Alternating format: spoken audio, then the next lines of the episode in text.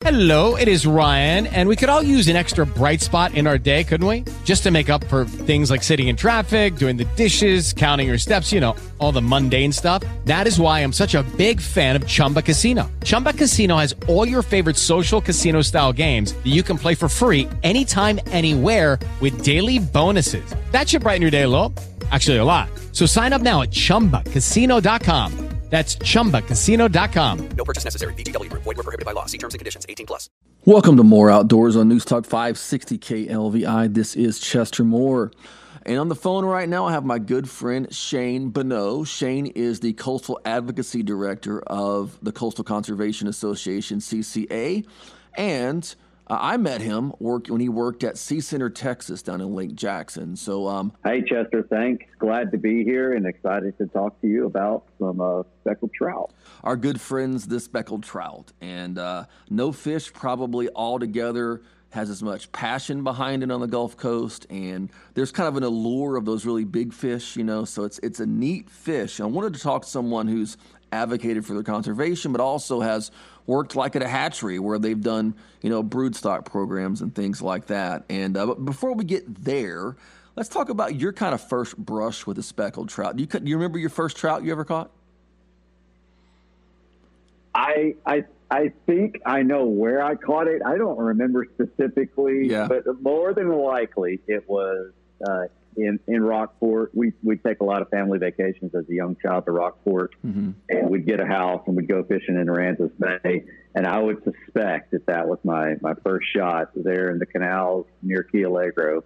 Uh, catching a small dinky speckled trout, but it didn't matter because it was a cool looking fish, a beautiful fish, and there's not much else uh, like it. So Yeah, I kind of have a similar. That's mem- the moment. Yeah, I kind of have a similar memory I shared with Pat Murray on the first episode where I was reading so much outdoor life, field and stream and all that, like five and six years old. I was already reading pretty well, and I'd see these rainbow trout and these brook trout and all this stuff. And I knew about specks, but really speck populations were way down in the early 80s, late 70s, because there was netting on Sabine Lake where I lived, you know, and uh, Yeah. and at that time we didn't have a boat. We got a boat a couple of years later, and bank fishing. We didn't catch a lot of those, but I caught my first one, and I'm like, man, that, I thought that was awesome because I, I knew it was different than like a brook trout or a rainbow trout, but it had that beautiful similarity, that just beautiful look, that sheen that's on them when you first catch them, and wasn't a big trout, but it was a, it was fun. You know, it meant something to me, and of course, trout have meant a lot to many of us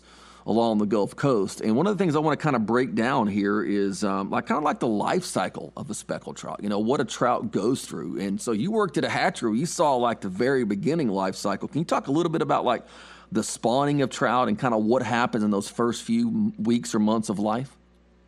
Sure, absolutely. So trout in, in, in their natural environment will spawn in as the water temperatures warm up in the in the spring, and so that's why when you're when you're fishing in the winter wintertime and, and into the spring season, you'll notice that those females are real fat and heavy. Well, that's that's because they haven't spawned out yet, and they're building up their reserves, and they have a lot of lot of eggs at that at that time. They spawn in, in the spring, and then they'll they're serial spawners, so they'll continue to spawn throughout the summer, and certainly in a little bit lighter doses than they do during their initial spawns in springtime. And then again in the fall, you'll typically see a, a large production of, of, of spawning taking place.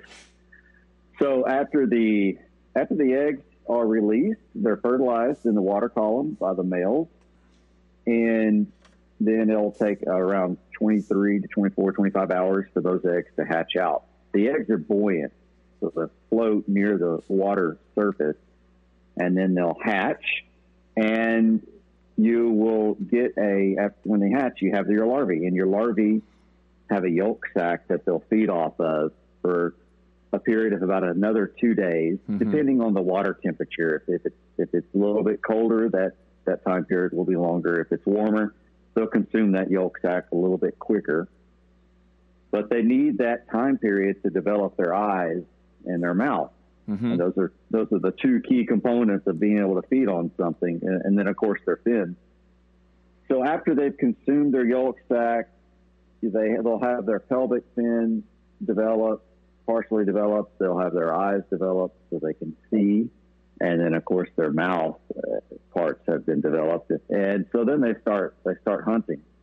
They start looking for prey, and they typically start off on live zooplankton, so small, nearly or almost microscopic uh, little critters, rotifers, Mm-hmm.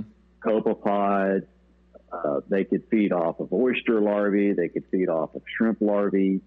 I mean, anything that that they can fit into their mouth that looks tasty, they're gonna they're gonna they're gonna try to eat it. Gotcha. They're really they're really not super super super picky. Then as, as they as they develop through their through their larval stages, um, they they complete their fin development. They'll actually start to get some pigmentation and and even develop some spots. And so it takes about a month for them to get to an inch and a half to two inches. Okay. Now that growth is variable among, uh, you know, depends on environmental conditions. It's variable among individuals, and so sometimes when the conditions are right, in in just a month, month and a half time, you can get a spotted sea trout go from an egg all the way to a three, almost four inch fish. Their growth can be quite remarkable if everything is is just perfect. Well, that's interesting right there. And, Thinking about yeah. like finally they get to the stage where they look like a trout. Oh yeah, yeah. I mean, at, at about one inch, they actually look like a trout. They have they have some spots. They have you can even start to see a little bit of yellow in the mouth, um, and and they're just they're just a tiny replication of what what that you know that big female looks like, and and yeah, then they're you know they they just continue to grow depending on food availability and, and water temperature, but on average, you could say you could say an inch and a half uh, a month would be about their average growth rate until they start putting energy into developing gonads. You know, putting energy into eggs or energy into uh, gonad development. You know, it's really interesting thinking about that larval stage. And a question I have right here we, we know about conserving through bag limits, size limits, you know, the fish that we harvest and catch, you know, that size fish. But where do these little trout, are, are they habitat specific or um, are there certain areas that are really crucial for them in the bay systems? Yeah, the most the most critical part of of our bay systems for a nursery area for trout and for many other species, it's that fringe habitat along the shoreline. Yeah. So when you have that mix of of, of structure with oyster beds, seagrass, sand flats, uh, marsh, all of that mixed in, that is that is, you know, your hundred to two hundred yards from the bank out into the bay, that's the most critical zone, and that's where these, these guys are are developing and and growing up. And as they get older, of course, they can recruit to other habitat types, deeper water, oyster oyster reefs, and deeper water. You know, other structures, whether it be man-made or, or natural, they'll they can shift out to those habitat types. But you know, during the first few months of their life, it everything happens right there along the shoreline. You know, you mentioned the growth rate up to maybe an inch and a half a month, something like that, till they start getting this sexual development part of their lives going on. But like, where would we say a trout is in a year? Let's say a female trout in a year, average. Right around, you know, and again, age, age and growth is highly variable. Mm-hmm. So you could mm-hmm. have you could have one female be getting close to 17 inches her first year, and you have another that's more around 11 or Yeah. 12 inches. Mm-hmm. So, you know, on average, you could say 14, 15 inches, and that's why Parks and Wildlife. I don't mean to shift to management too soon, but that's why the minimal size is set at 15 inches because, in theory, it gives that female um, one season, hopefully, to spawn, Spawn. before she is removed from the fishery. Yeah, and, and that makes sense. And I think that's kind of a standard bearer for coastal fisheries management, um, having the ability to allow a fish to spawn at least once. Um, and so you got that fish. It might be 12 to 17 inches, depending on maybe where it's caught, maybe where the, the conditions of the years it grew, grew up, those kind of things. Um, so let's say that fish, that big female, is five years old. What kind of potential size could we have at five? Oh, at five, you're looking 25 inches Mm-hmm. approximately, and you know they these fish live up to eight to ten years. It's- Yeah. It's it's normal to see a fish to be eight or nine, sometimes ten years, and of course you you know their their their max growth is you know 30 inches plus. Um, it just it takes a lot for a fish to get to that size, and of course to, to that age. When we come back, we'll continue our conversation with Shane Bonnot from CC. Welcome back to More Outdoors on News Talk 560 KLVI, continuing our conversation with Shane Bonnot of CCA. And, and that makes sense. And I think that's kind of a standard bearer for coastal fisheries management, um, having the ability to allow a fish to spawn at least once. Um, and so you got that fish, it might be 12 to 17 inches, depending on maybe where it's caught, maybe where the, the conditions of the years it grew, grew up, those kind of things. Um, so let's say that fish, that big female, is five years old. What kind of potential size can we have at five? Oh, at five, you're looking 25 inches approximately, and you know they these fish live up to eight to ten years. It's- Yeah. it's it's it's normal to see a fish to be eight or nine, sometimes ten years, and of course you you know their their their max growth is you know 30 inches plus. Um, it just it takes a lot for a fish to get to that size, and of course to, to that age, but at around at around five years, that fish should be at least 23 inches and could be, you know, certainly much much uh, larger than that. Yeah, it's just a fascinating seeing the growth track. We know that flounder probably six to seven years, maybe life cycle. These trout maybe nine to ten in a good year. Redfish much older, that kind of stuff. But I think this plays a lot into what we're doing for you. Think about a deer hunter. You want to shoot a deer if you're managing your property of a certain age and those kind of things. And um, you know, seeing these fish be able to get to that size or this potential for them to be big is really what the fisherman's after. I mean, of course, we want to go out and catch fish and but the guy who's after that really big fish, you know, I think it helps to understand what it takes for them to get to that size. Yeah, it's it's quite remarkable. First of all, it's, it's really quite remarkable that when when you work in a hatchery environment, you see what it takes just to get a fish to to uh, to hatch, Yeah. and then to, to go through the uh, larval process, and then to grow and develop into a, a juvenile. I mean, all those little steps are they're just little tiny miracles, and and you know it's just a wonder. And I, I sometimes am in awe of how these fish to get to as large as they as they get to, and and it it's uh, it's been a pleasure to to be able to work with them hands on Mm-hmm. and see it in a hatchery setting, and then go out into the wild in the outdoors and, and catch them and and uh, just have a deep appreciation for what it took to get that fish to that size. Now, uh, in terms of uh, speckled trout in the spawning scenario in the stocking, Texas is, of course, the leader on this. And we, we know redfish have been produced in captivity for many, about 40 years now plus, but there are not nearly as many trout released as there are redfish released. What's the reason for that?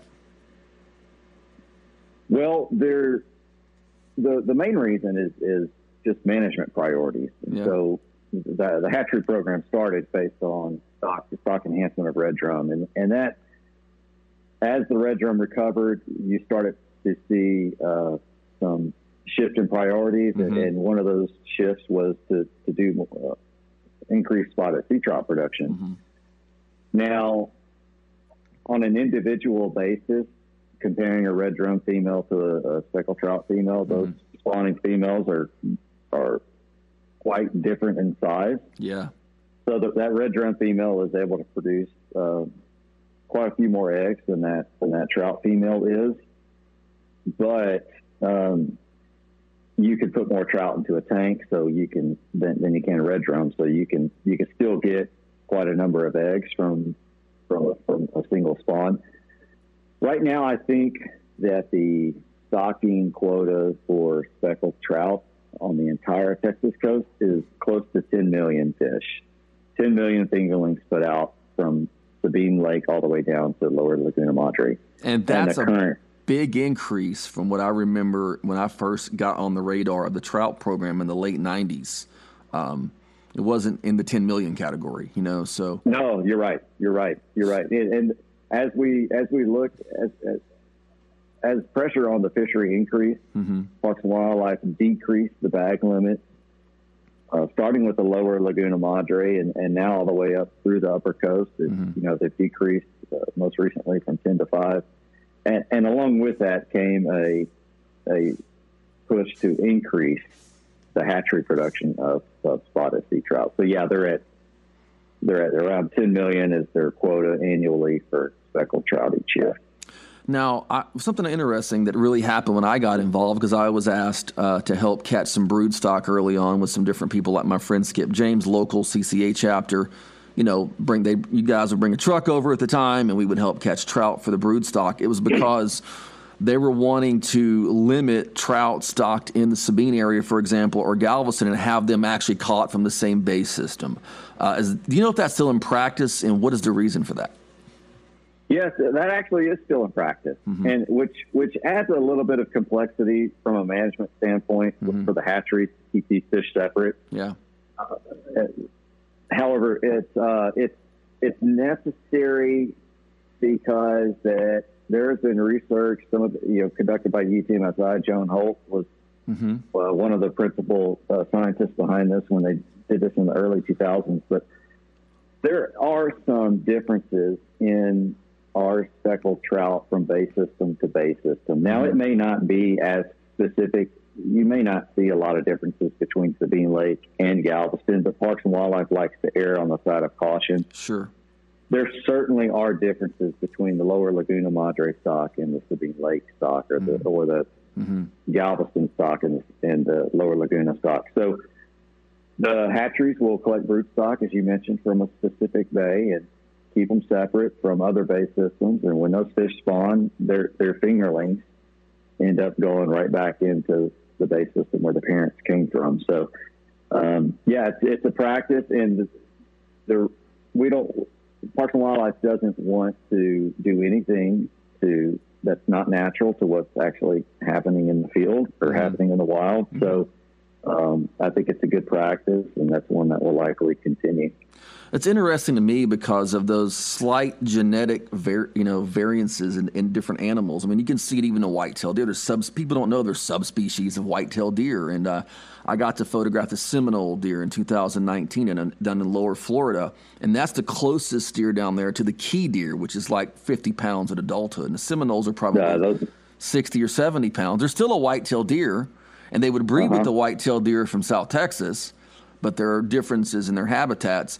Um, does some of that habitat you think limit let's say that trophy production i mean are there limiting factors because of habitat differences and maybe even growing seasons because of maybe warmer waters down in lower laguna madre versus the upper coast i think certainly yes i mean habitat influences everything from the fish to survivability to, to growth to, to weight to length yes now, which bay system has the best habitat for the for the you know the largest fish? You know that's that's probably a whole nother podcast. Sure. And certainly uh, open for a lot of debate. It's a can and, of worms. uh, that that'll never get settled. No. But his, historically speaking, you have a, a, lot of big fish that have come out of, of Baffin Bay Serpulid reefs were still alive. There was something about that bay system in the 50s through the 70s that, when, you know, when recreational fishing down there became really popular, um, it had a lot of very large speckled trout. Um, you know, all bay systems have the ability to produce, you know, numerous 30 plus, 30 inch plus plus fish. Mm-hmm. Uh, Parks and Wildlife sees it in their in their gill net, and there are monsters out there in our bay system, and it's not just in East Matagorda or just mm-hmm. in Baffin Bay. I mean, every bay system has the ability to produce. And with our current Lucky Land Casino asking people what's the weirdest place you've gotten lucky? Lucky? In line at the deli, I guess? Aha, in my dentist's office.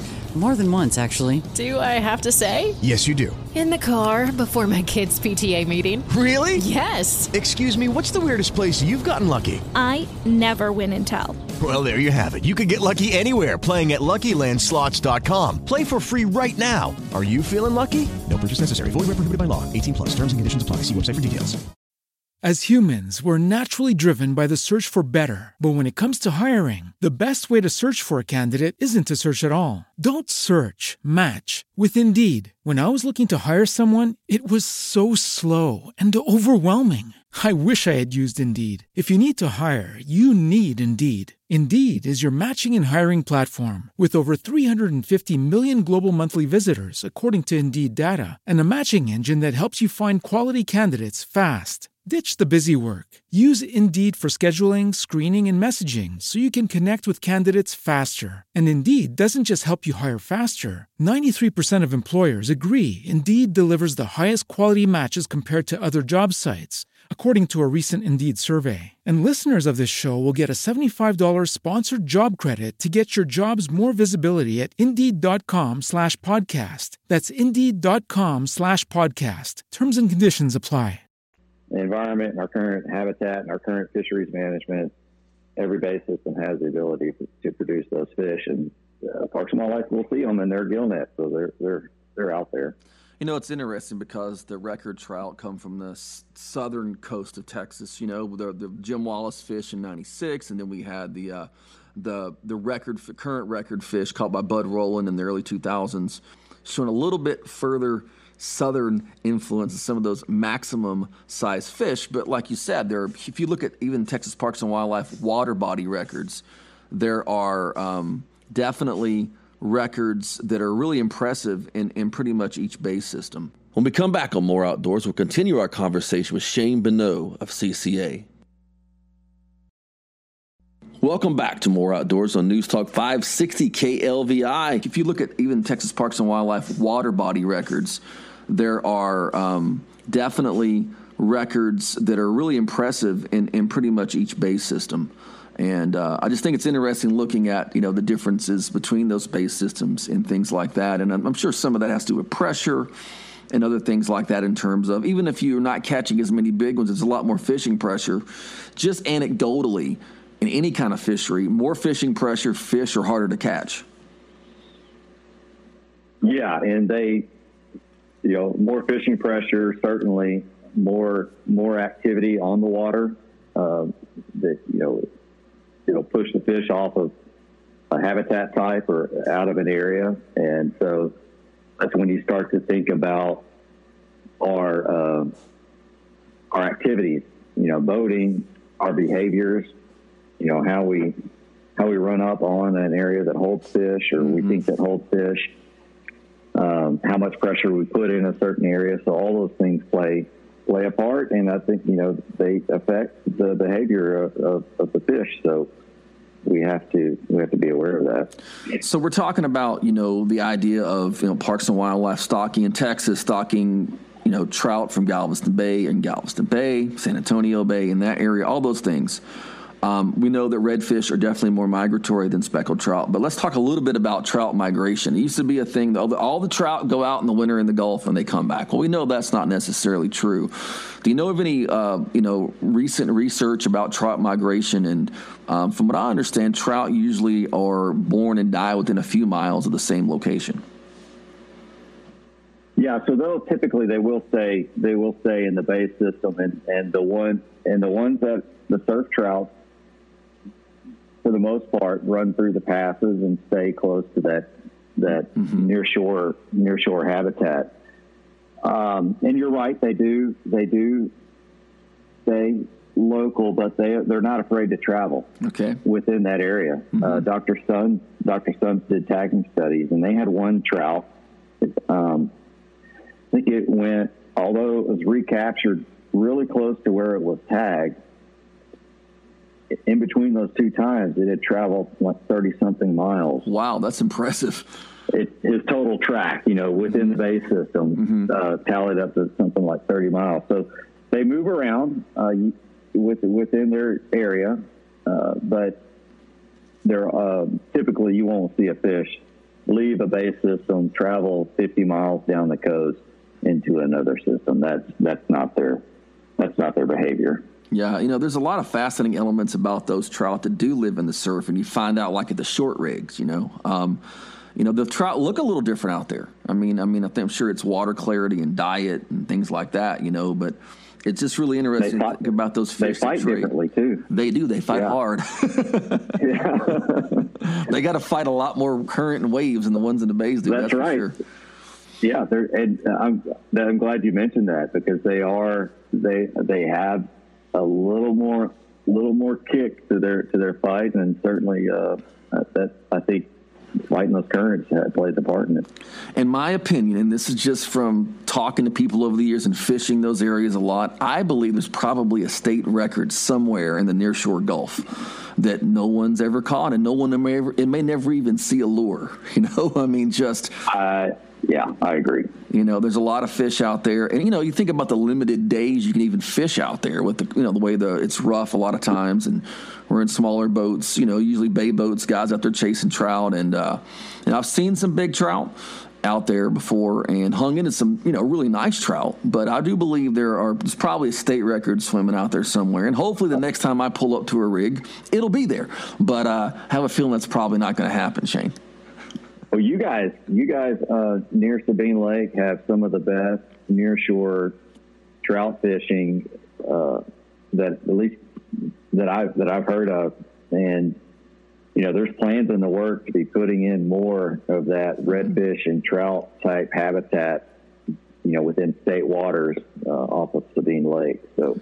Well, that's a very uh, good, a great thing. little fishery. It's a yeah. very good thing because we've lost a lot of the rigs. Um, you know, they pulled a lot of their rigs up, you know, and um, I'm sure some of the, you know, the bottom structures are still there, but, you know, a lot of that's gone. What was really interesting to me, um, there was one particular rig. It was just southeast of the Sabine jetties, maybe two or three miles, and there was a boat wreck on the on the south side of it, and it seemed like the trout always want to be on the boat wreck instead of actually the rig itself. It was really weird and we caught our bigger fish tend to be right around that that boat wreck, you know, and uh, so that goes into. I love to have tracking devices and all that stuff, you know. OCEARCH needs to start tagging trout in Texas. What needs to happen?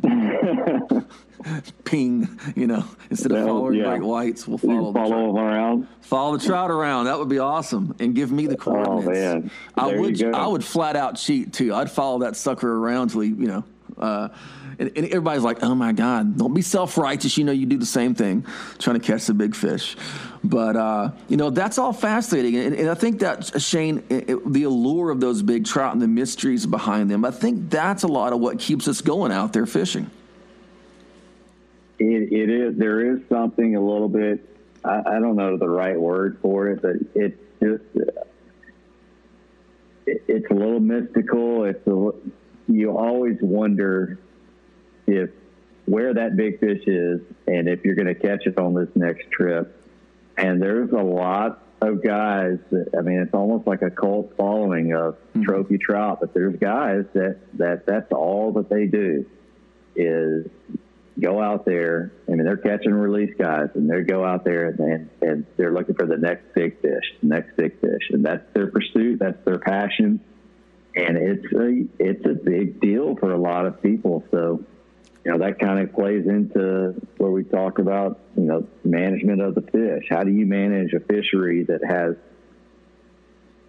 where uh, such a diverse group of, of, of anglers going after that fishery that all have different motives and different pursuits and different desires. So it's, mm. it's interesting.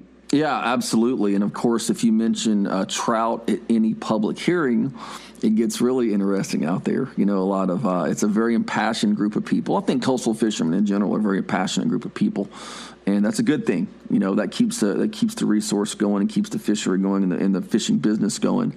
Um, something else that I, have been wanting to ask you about trout is, you know, we have what's been done with largemouth bass is amazing. You know, we even have in Texas Operation World Record where they're putting only these ShareLunker size 13 pounder better largemouth bass in certain lakes and stocking. And Is there potential for that with speckled trout? Um, have we gotten to a point where we can say, hey, we're going to really pursue bigger fish for the hatchery, or are there limiting factors? Well, you could you you could develop a breeding program Mm-hmm. and and you know with, as part of your breeding program you would take fish and only select the offspring that grew the largest Mm-hmm. and then breed them and then take their offspring and only breed the largest and, and go through a couple of generations where you're selecting for that trait Yeah.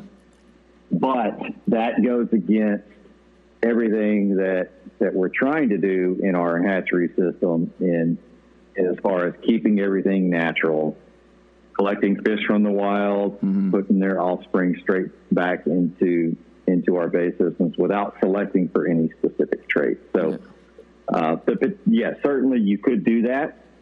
It would you would have to change sort of the the management philosophy that that we that we currently have for the species Yeah, or for any any of our hatchery species. Yeah, it's just it's really interesting to contemplate that and compare that, you know, to the bass world versus this. When we come back on More Outdoors, we'll wrap up our fascinating conversation on speckled trout. Welcome back to More Outdoors on News Talk 560 KLVI, concluding our conversation about speckled trout. I've been in areas where I fished and I caught like seven or eight males right in a row. And that from what I've read, that's probably a spawning aggregation. Don't these guys gather together and kind of try to draw females in?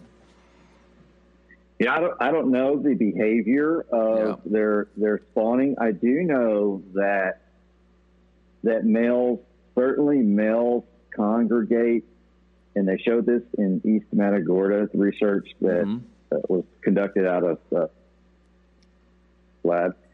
Uh, Bill Balboa, who's I think the mutual friend, he was he, he did some of this research, and in their in those oyster reefs in open bay water, away from that shoreline, that fringe habitat that we spoke about earlier, mm-hmm. they saw a large concentration of male trout. Now, close to the shoreline, they saw about 50-50 male to female ratio, but mm-hmm. off in deeper water on the oyster reef, it was a much higher percentage of, of male trout. And so the reasoning for that, it could could be spawning aggregates of males, could be that they don't want to get eaten by female and they're pushed off of those black those widow shorelines. Yeah, right.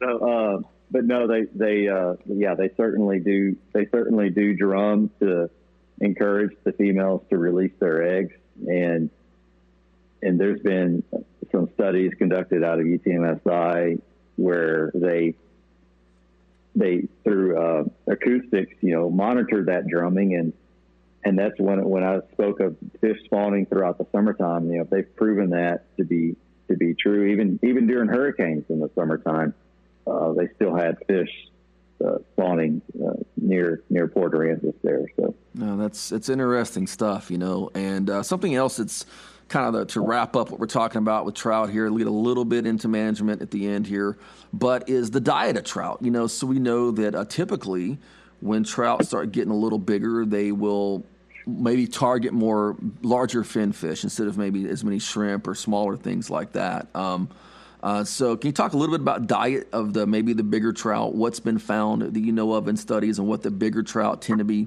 known to eat? Well, they'll, like I mentioned, they'll they'll eat anything that, that fits in their mouth. But certainly, they, they prefer they prefer larger fin fish. I mean, they'll eat another trout. They'll eat mullet. They certainly eat uh, pinfish and croaker. Um, I, it- it's almost all fair fair game. Mm-hmm. They uh, they they don't discriminate when it when it when it comes to prey. But you you know, it all just depends on what's more prevalent in the bay system at the time. That's why you know you know croaker are popular in the summertime because that's the that's one of the more dominant fin fish that the that, that that's available to the trout, and then it later in the fall and the winter moves moves to pinfish, and you know you can almost you can catch them on mullet just about any any time of the year. The So biggest it- trout I've ever seen inland out of the Gulf was on the end of my dad's rod in 1996 when I was in college on the Mesquite Point, the reef at Mesquite Point, and my we had been Mm-hmm. flounder fishing, and I was getting on my dad for him these little buggy whip rods, these little, and, and he and he had one, he had some braid on it, right, and he, we had mud minnows because my dad wanted to use mud. He wasn't convinced that my my jigs were going to work for flounder, so we had to go get mud minnows. Right? well, I said let's drift them behind the boat. We might catch trout. Well, we caught quite a few trout on the mud minnows and the biggest trout I've ever seen in my entire life from fishing from Florida down to, you know, the very southern tip of Texas was this trout that he fought for like seven or eight minutes. And it had several passes at the boat and it was it just finally it just finally literally just finally you know broke the line. He had like I think it was like a light braid. It was like ten pound braid. You know, it was like four pound diameter, ten pound test. You know, and uh, it finally broke the line. It was a huge trout. It went under the boat and cut the line, you know, but it was really big, but it was on a mud minnow. And then I told a guy this story one time, and uh, he would always win the salt tournament in in the in the late '90s, early 2000s in Port Arthur, and he said. Well, you got my secret. It's mud minnows. and he said, he used mud minnows. I said, well, it was just an accident. We had some, so we put them out there. But it's just interesting to think about, hear what other people use. And of course, like me and Pat talked about in the first episode, did a whole lure show, just all the different avenues of catching these amazing big fish. And on this series, I've got a couple of questions that I'm going to ask everybody. And I'm going to get to that, and then we're going to ask one management question. And one of these questions is, um, we ask you, you know, where you caught your first trout, if you remember that. The second is, Yeah. have you ever noticed any strange harbingers of the presence of big trout or presence of trout? Is there anything you notice like, oh, not? I'm talking about beyond like you know gulls diving. If I see this, I typically find trout. Is there anything you've ever noticed in your fishing that maybe you go, man, if I see this, I'm going to stop and fish there? Oh. I don't want to dodge the question, but I want to shift it just a little bit. Okay, okay, okay, we can do this. if, if I'm in a spot, Yeah, I look I look for a swirl, and it's it's it's different. There's something about a trout swirling and that different from another fish jumping or another fish surfacing, and um, and I stay on that exact spot because I don't I know that they're they're not going far. They're on a bed or they're on a on a uh, a, a seagrass to sand flat transition, and I just dial in and cast and cast and cast and work that spot really really hard. So that's that's that's how I'll answer that question. okay, so I'm going to go into yours is very similar to one of mine. Okay, and this and Pat I kind of thought I was crazy, I think, but uh, he said I'll kind of go with it, you know. But the sound of a trout, a big trout, slurps more, in my opinion, than a smaller trout striking the surface. So if I eat like a swirl or I hear like a slurp sound in the area, um, and, and I have a swirl, I usually know there's a pretty good trout there, you know. yeah, I, I I'd agree. Yeah. I, without hesitation. Yeah. those two things almost go hand in hand. Yeah, like the swirl Oh. in, in the feeding, like, and, and to me, like that's an area like. Unfortunately, sometimes I'll stay two hours at a spot like that. You know, like, you know, like okay, I'm gonna throw my top water four hundred thousand times at every spot here. You know, but I like to ask that to help people out and uh, you know and share, and hopefully when we release this, people share their stuff. Now we can be political about it and and just share certain aspects. We all have our secrets, right? I'm not saying I'm giving all Well, mine. you out. know, there's there's some value to learning on your own. Oh, that's good, not Shane. Everything hand fed to you. So That's good, Shane. That's good. I like that. But I appreciate the answer because that kind of makes me think, you know, that's where I'm on the right track with one of mine there. But uh, just to kind of wrap things up, and we thank you so much for all your time and, and, and giving these great answers and, and, and, and really sharing your not only your knowledge, but your heart for the resource. But in terms of management, we've done a lot with trout in Texas. You know, it started in Lower Laguna with the five fish limit, went all the way up through the coast. Um, is there anything next on the horizon? I know, for example, in your position in CCA, CCA is doing a lot now, which I love with habitat. Is there anything maybe with habitat or that we can look forward to that might be a plus for big trout and trout fishermen in the future? Yeah, you'll see. You'll see not only CCA but many of our other uh, nonprofit partners and, and government agencies really focusing on on oyster reef habitat, which is critical for uh, trout and many many other other fish species. So that's that's going to be a big, it continue to be a, a big push for us moving forward. From from a management standpoint, you know, we're down, we're at five fish, and you know, at, at this point, we're just going to be really educating anglers on uh, handling, catch and release. You know, keep what you can eat, turn the rest go, and just try to encourage them to do what they can do on an individual basis to, to help the species along. That being said, the stock is doing great. Mm-hmm. You know, the, the the coastal surveys by Parks and Wildlife show that the, it's stable, it's not increasing. Um, Lord, you know, with, without a without a, a fish freeze or some tragic, you know, event, uh, I think we're we're in good shape now, and we'll continue to be moving forward. Thank you for listening to tonight's program. You can find me at highercalling.net and at the Chester Moore on Instagram. With the Lucky Land slots, you can get lucky just about anywhere. This is your captain speaking. Uh, we've got clear runway and the weather's fine, but we're just going to circle up here a while and uh, get lucky. No, no, nothing like that. It's just these cash prizes add up quick. So I suggest you sit back, keep your tray table upright, and start getting lucky. Play for free at LuckyLandSlots.com. Are you feeling lucky? No purchase necessary. Void where prohibited by law. 18 plus terms and conditions apply. See website for details.